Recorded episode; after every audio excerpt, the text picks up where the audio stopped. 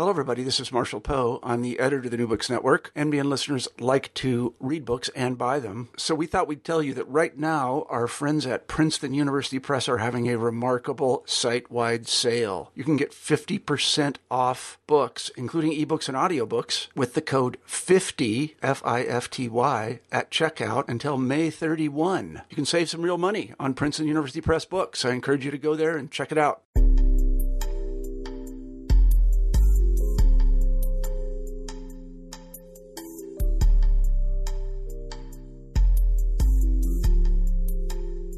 Welcome back to the New Books Network Gender Studies podcast.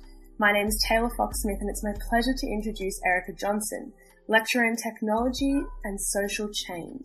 Her fascinating research applies a feminist agenda to the construction of the medical body and healthy subjectivities. Materializing in the collaborative book Gendering Drugs, Feminist Studies of Pharmaceuticals, Ms. Johnson is on the frontier of feminist technoscience studies.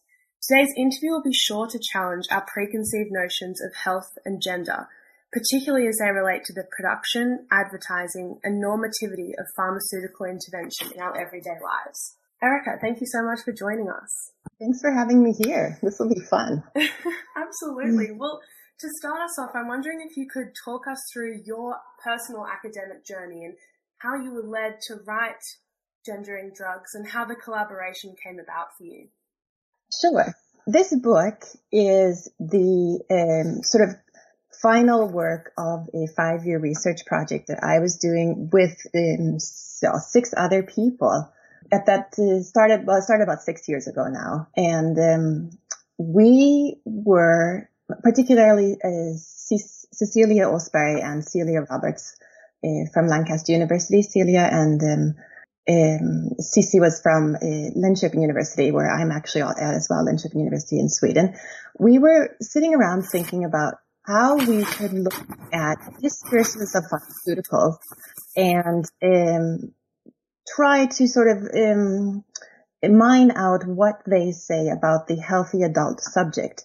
And what I thought we could do would be to look at discourses that were um, about pharmaceuticals that were applied to or used by bodies that were approaching the adult subject, so young uh, young adults or youth, and then bodies that were about to leave the healthy adult subject, uh, people on the very ed- end of life. All of us, the three of us, there was three of us starting starting these ideas. We all have a background in feminist technoscience studies, so we all wanted, for all of us, it was very important that any research collaboration we would be doing would have a very strong feminist take on it. And I thought, well, okay, we have to get money to do this. I'll write a grant application and see if we can get some funding, but I'll do this very honestly and say this, this research is going to have a feminist science studies approach. Mm-hmm. It's just going to be feminist. And uh, I sent that into the European Research Council and they said yes. So uh, we got the money to do this a five-year project, which funded the three of us and then three graduate students and a postdoc.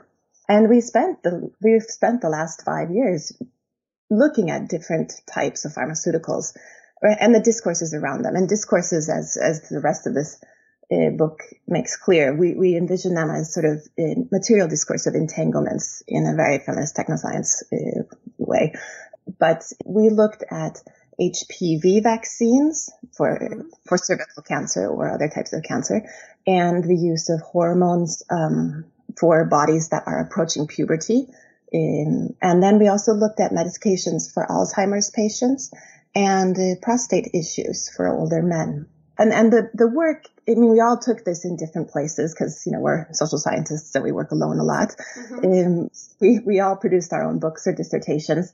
But then throughout the project, um, we had applied for money to be able to have uh, recurring workshops where we would talk through what we were seeing and try to think analytically about our different projects together. And what we ended up seeing was, unsurprisingly, because of you know the questions we were asking, that there was a lot of material in in our our work um, that talked to gender or sex and gender or trans um, depending on what kind of terminology you want to use. And so that's how we, um, at the end of the project, decided that we would put together parts of our work into one book and call it uh, Gendering Drugs, which is what this book did, what was. Amazing. What an excellent platform then for me to go straight into questions about the book. And I'll do this chronologically. So I'll start with part one. There are three chapters that elaborate a feminist critique of scientific practices, particularly early in the pharmaceutical production chain.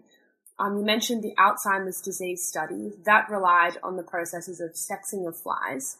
This part also looks at the pharmaceuticalized prostate, a chapter which you authored, and then also the role of pharmaceuticals in the health of transgender children.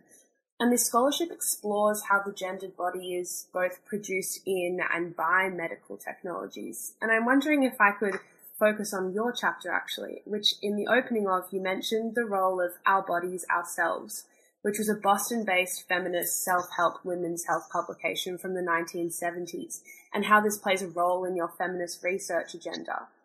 And your chapter on the pharmaceuticalized prostate really tackles the conundrum that Ehrenreich and English recognized in the 1970s that a feminist critique of medicine criticizes the patronizing sexist Western medicine, whilst also at the same time demanding access to its promise of health.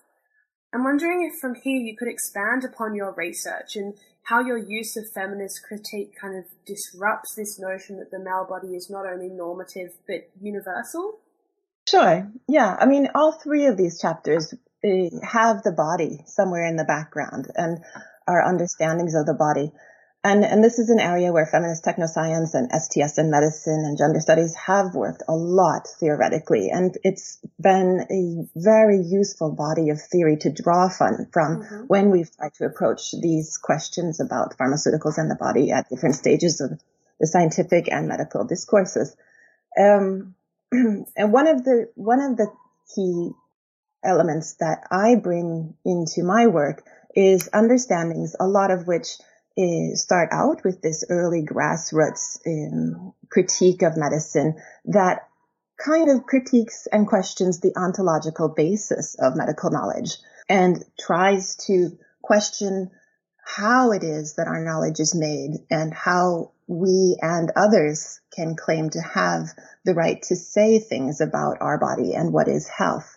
This is just as applicable to male bodies as female bodies, though a lot of the work in this book uh, also tries to get beyond the binary of male female. But if we're looking at the prostate in much of the medical literature, it is clearly associated with the male body, though that's something that we question later. But anyways, looking at male bodies as bodies that are attributed gendered and sexual expectations and ascribed these by medical discourses, we can then start to open up that body um, and put it into a context and look at the material discursive practices that are making it rather than just saying that this is a universal neutral body of medicine, which, you know, in some ways it's been used for that, but not always. And when you look at the, the small details of practice around medical practice, you see that that isn't necessarily the case.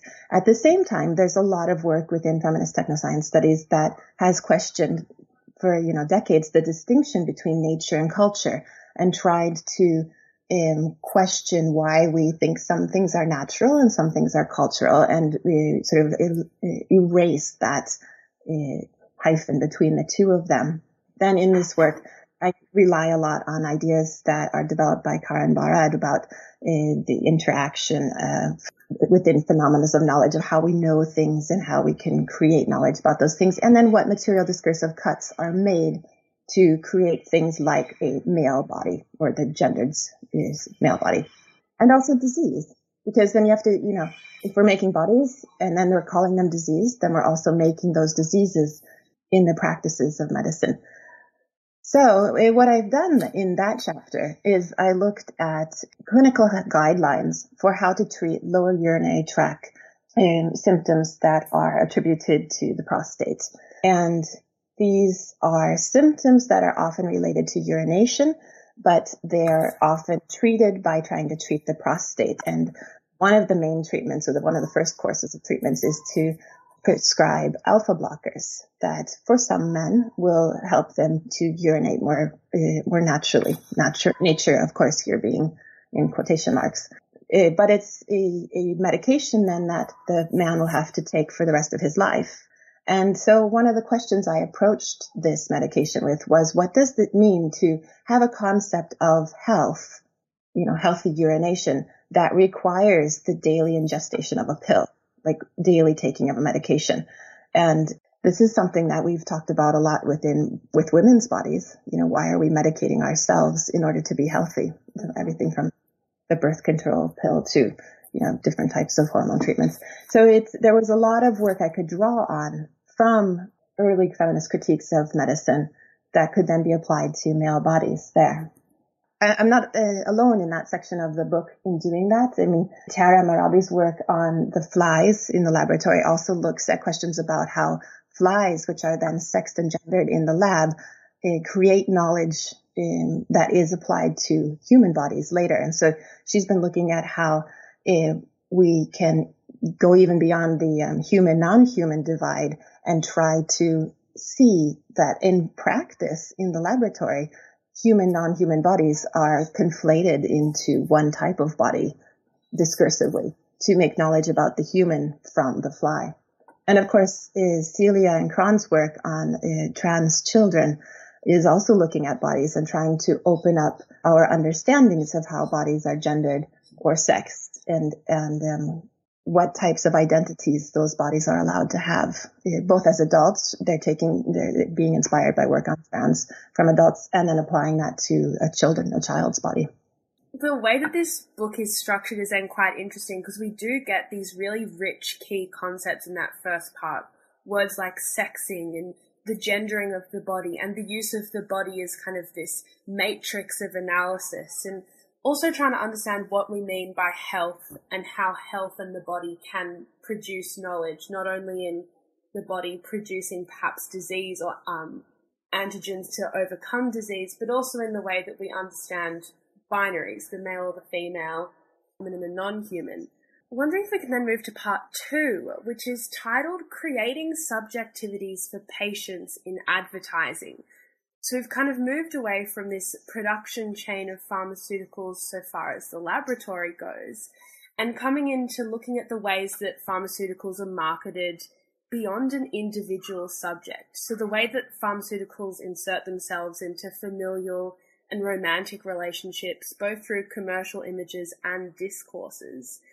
There's a really interesting point how pharmaceuticals can become a non-human participant in relationships whether it be uh, in the health of couples or in the parenting role of mothers. I'm wondering if you could elaborate for us on what it means to prescribe relational subjectivities and why it's important to understand the role of market forces in the gendering of drugs. Sure. Yeah. For people who haven't read the book, the, the, the, these are two chapters that look at several different advertising campaigns. Uh, in the first chapter, uh, I and uh, Cissi Åsberg analyze three advertisements, two for dementia, one of which um, is a sort of a take on a movie poster with the with big word dignity above it, and then a couple, an older couple, um, obviously standing very close to each other in an affectionate embrace, um, and uh, they're representing the carer and the cared for, though it's unclear who's doing the caring and who's doing the cared for. Um, and and then this is for a drug that's supposed to uh, delay the onset of Alzheimer's or delay the progression of the disease. And then there's another Alzheimer's advertisement that we look at, which has a um, an older woman uh, with a young girl sitting on her lap, and they're reading a, a nighttime, a good night story uh, together. And uh, the text in that one speaks about how this uh, medication will allow the person, the older person, it's assumed, uh, to continue on reading stories to the ch- child, the grandchild. And then we look at another advertisement for a, an alpha blocker to uh, help with urination issues in the prostate. And in this advertisement has two cars, well, a car and a truck meeting on a, a country road, uh, and the drivers, male drivers of both of them, are waving at each other and in the, the, one car is a blue convertible with a woman sitting next to him and they're off obviously on a pleasure ride and the other one is just an older man in his truck driving somewhere. But the interesting is that thing is that both of these vehicles are pulling a trailer behind them and on the trailer is a porta potty. So this is speaking to the feeling of constant urges to go to the bathroom that mm-hmm. men with some prostate issues have. Yeah. And the drug then is being um, put in there as a replacement for the porta potty. So the idea is you can decouple your trailer if you take the drug and you won't have to pair, bring your bathroom with you wherever you go. Yeah. It's very poignant actually. And what we look at in all three of these advertisements is the way that um, sure, drugs um, are being through advertisement prescribing certain certain behaviors and identities for the subject who is supposed to take them, but that subject is not working in isolation and it's not alone. And that subject and the drug advertisements themselves are also prescribing particularly particular relationships for him or her whether this is within a heterosexual matrix of caring in a couple or whether it talks about caring relationships uh, across the generations. I think the grandchild uh, picture there is particularly poignant because not in, not in the image, but obviously somewhere in the background there must be a, a middle generation there, a parent of the grandchild who's also the child of the parent uh, of the grandparent. So it's a, a an intergenerational relationship where caring is happening on all levels. And then there's the, the ones with the, um, uh, the porta potties on the trailers talking about, you know, the pleasure of a heterosexual relationship out on a pleasure ride, but also two men meeting and having the same issues, you know, in, about their aging prostates there too. And, and as we looked at these advertisements, and in the other chapter we look at uh, HPV and daughter uh, mother relationships, we realized that by engaging relational discourses. The pharmaceuticals are also opening up both the discourse for more people to look at the advertisement and see it, but also for more users. Or they're articulating that the drugs are used by more than just the person who's ingesting them. The, mm-hmm. the drug is helping to facilitate relationships at many levels and social, um, uh, social belonging and social responsibility but anyway, so, so that, that was sort of the political aspect of why we, were, we thought it was important to analyze these relationships to sort of articulate that there, there is a broader audience to these the advertisements, but also to the actual pharmaceuticals themselves, and that we could expand the definition of a pharmaceutical user, or you know, to be, include more than just the person ingesting. Great. And then, so you did talk about there is a particular chapter in part two which focuses on um, the HPV vaccination and the way that that is advertised. And there is a chapter that looks at how that advertising really emphasizes the parental role of the mother. So, speaking to what you're saying about the pharmaceutical drug itself serving a purpose for not just the user, but for those around them, but also the, those around them having a responsibility to either supply or to have knowledge of that pharmaceutical. In mm-hmm. part three, you expand upon that focus on the HPV vaccine. And you noted yeah. before that it is a drug that is gendered female due to its role in preventing uh, cervical cancer and, and other problems in the female reproductive system. But it does also have a role for its male users. Uh, in part three, uh, you give three in-depth case studies of the way that HPV has been presented in three different nation states. That's Colombia, the UK, and Austria. Um, and you highlight the role that, of gender in the pharmaceutical industry as well as the healthy subjectivity. Would you like to elaborate on one or possibly all three of those national case studies and give us an understanding of why um, a cross-national comparative analysis is important when we're looking at discourses of pharmaceuticals. Right. So one of the great things about this project was that it gave us three graduate students. And, you know, of course we don't own the graduate students, eh, but we did, we were able to work with them and, you know, to some extent direct what they were doing.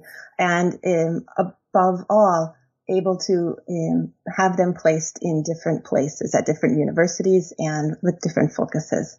And then we also had a postdoc who happened to have done his PhD on HPV in Colombia with Celia Roberts. So we were able to look at HPV in the UK context, in the Swedish context, in the Colombian context, and then um, also in the Austrian context. Austria being very interesting because, like Australia, actually, it is one of the countries that does encourage vaccination of boys. You know, we, we all came to this within feminist technoscience studies and, you know, its background in STS. So of course, we were completely okay with thinking that HPV would be very different things in very different contexts, that it's multiple, that it's not, you know, one ontologically discrete thing that is moved from one place to another, but that but by being able to study it in these different contexts, we were able to see very different HPV vaccines being created through very different um, discourses that involved and involved different interests. The Swedish case, for example, uh, that we looked at in the chapter here on on advertising uh, was able to show a discourse that, especially prior to its being um, established in the, the, the school run vaccination program, was approaching parents and mothers with this idea that motherhood was about responsibility and ensuring the, the child's future health and that that responsibility could be done through the consumption of and um, prior to its inclusion here, paying for the HPV vaccination for the children. In the Colombian context, Oscar was able to see how the the discussions about HPV changed first from being something that would be provided to those who had a, an, an assumed increased need because they were in groups that were related to sexual practices that might be uh, exposing them to infection. And then as it also became part of a state run program of vaccination,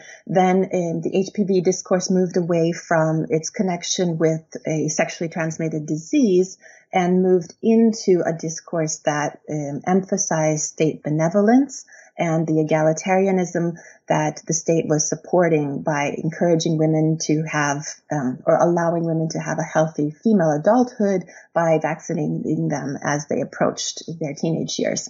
In the UK context, the study that was done there ended up looking at uh, people who are hurt by the vaccination or who are associating health issues with vaccination from the HPV um, vaccine.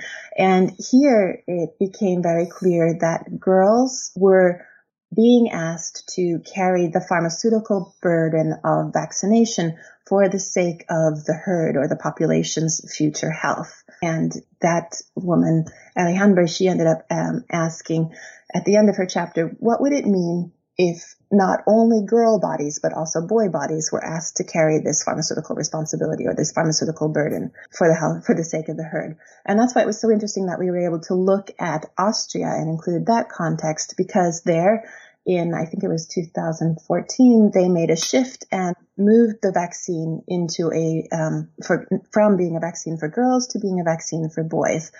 Uh, this was largely related to the the decision that you no longer needed to vaccinate with three shots. You could actually only vaccinate with two shots, and you would have the same coverage, and that reduced the cost per cost per individual so much that the state was able to finance uh, the vaccine for the entire population of children at a certain age.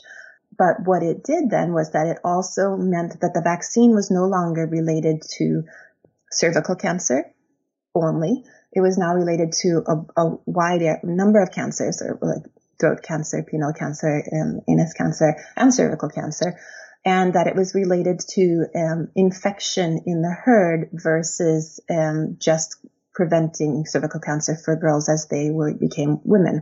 Then they were discursively able to construct this as a vaccine that would break a chain of infection and at the same time help all of the individuals' bodies stay healthy rather than um, just being something that would prevent girls from getting a sexually transmitted disease. It, it was really fun to be able to have this many different close studies of the discourses in different countries, actually. Yeah, it's fascinating how this feminist technoscience agenda, what your book does so fantastically, is do it in a transnational way. Like the methodology itself adapts and transplants itself not only to different healthy and disease related contexts, but also different national contexts. And I'm wondering mm. as we get to the final chapter where you actually conclude the empirical findings of the book and bring into the discussion an umbrella concept of refraction.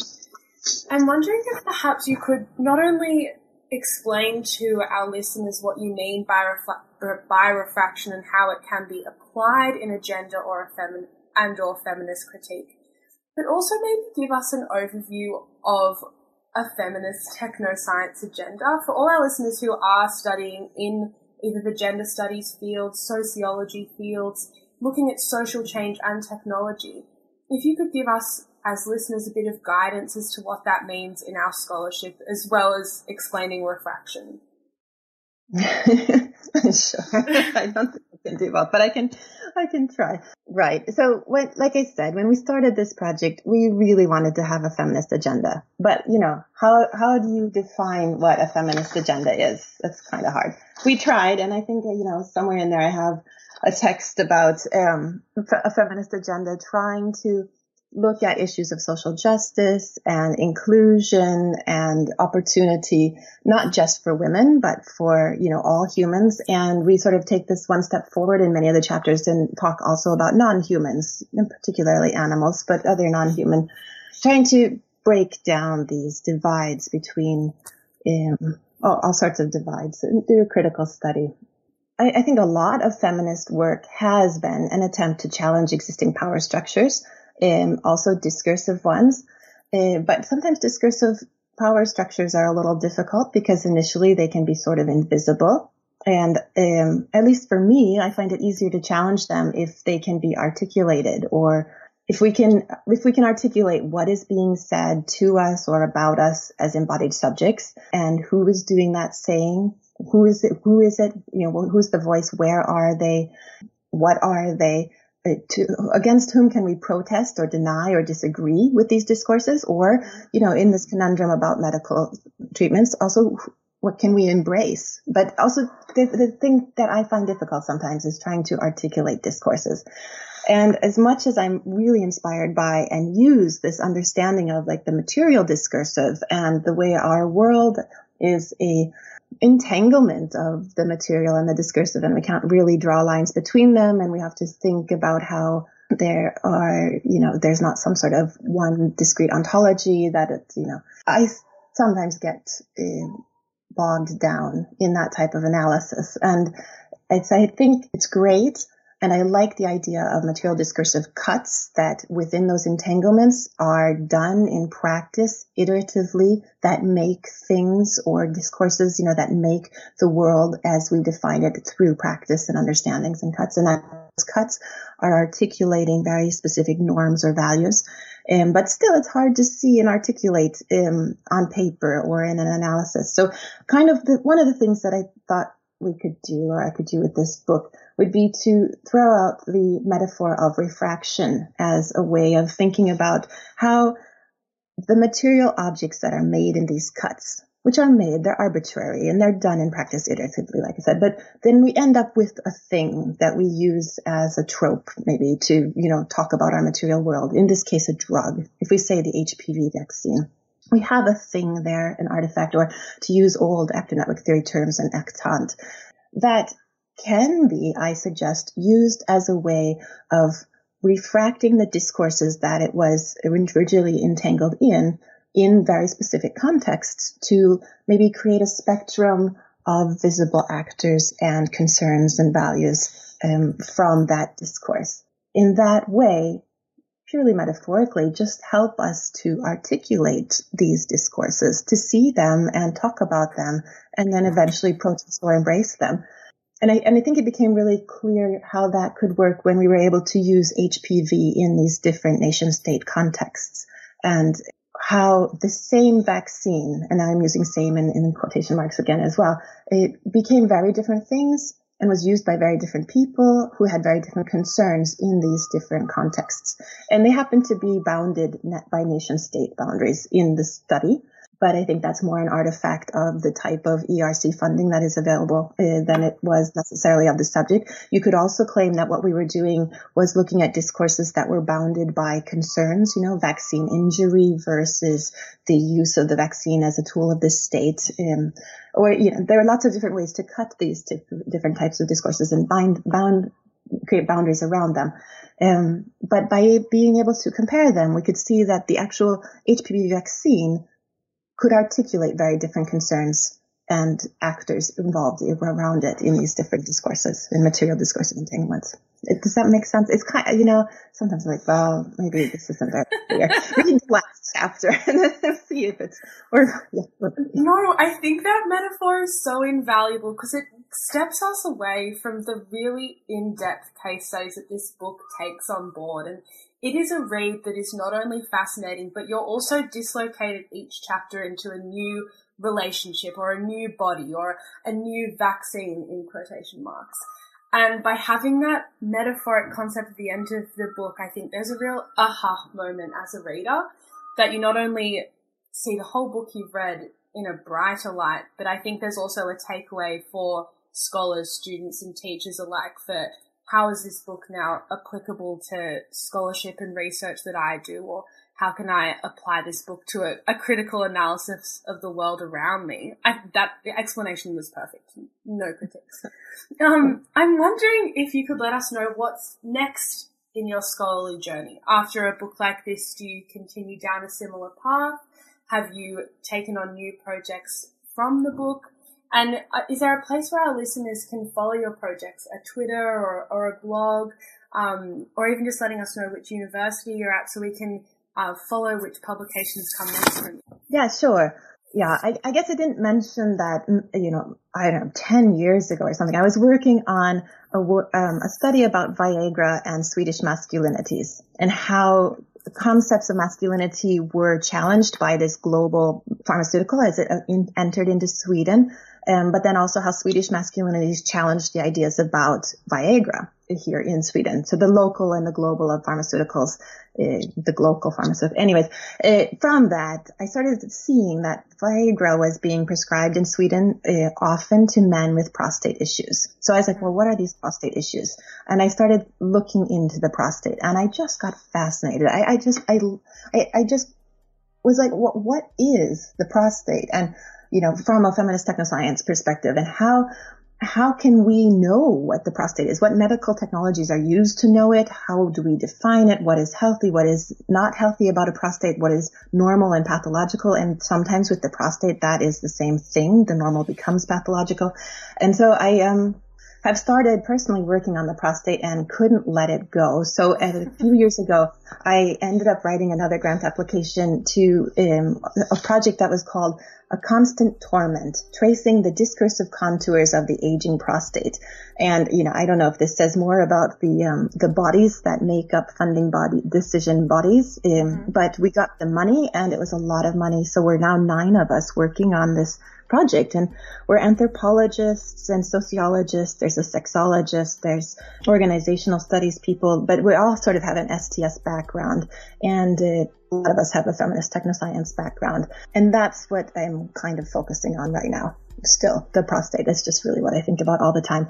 And we'll be thinking about more and more. And not just the male prostate, but I'm going to leave that out there as a teaser for you, for everybody. Um, and to follow me, I guess I, you know, I'm so middle aged. So I have a website I don't Twitter or anything, but I've got erickajohnson.se. You can check out my Linköping University website too, but the, the, just check out erickajohnson.se and you can probably find more stuff there.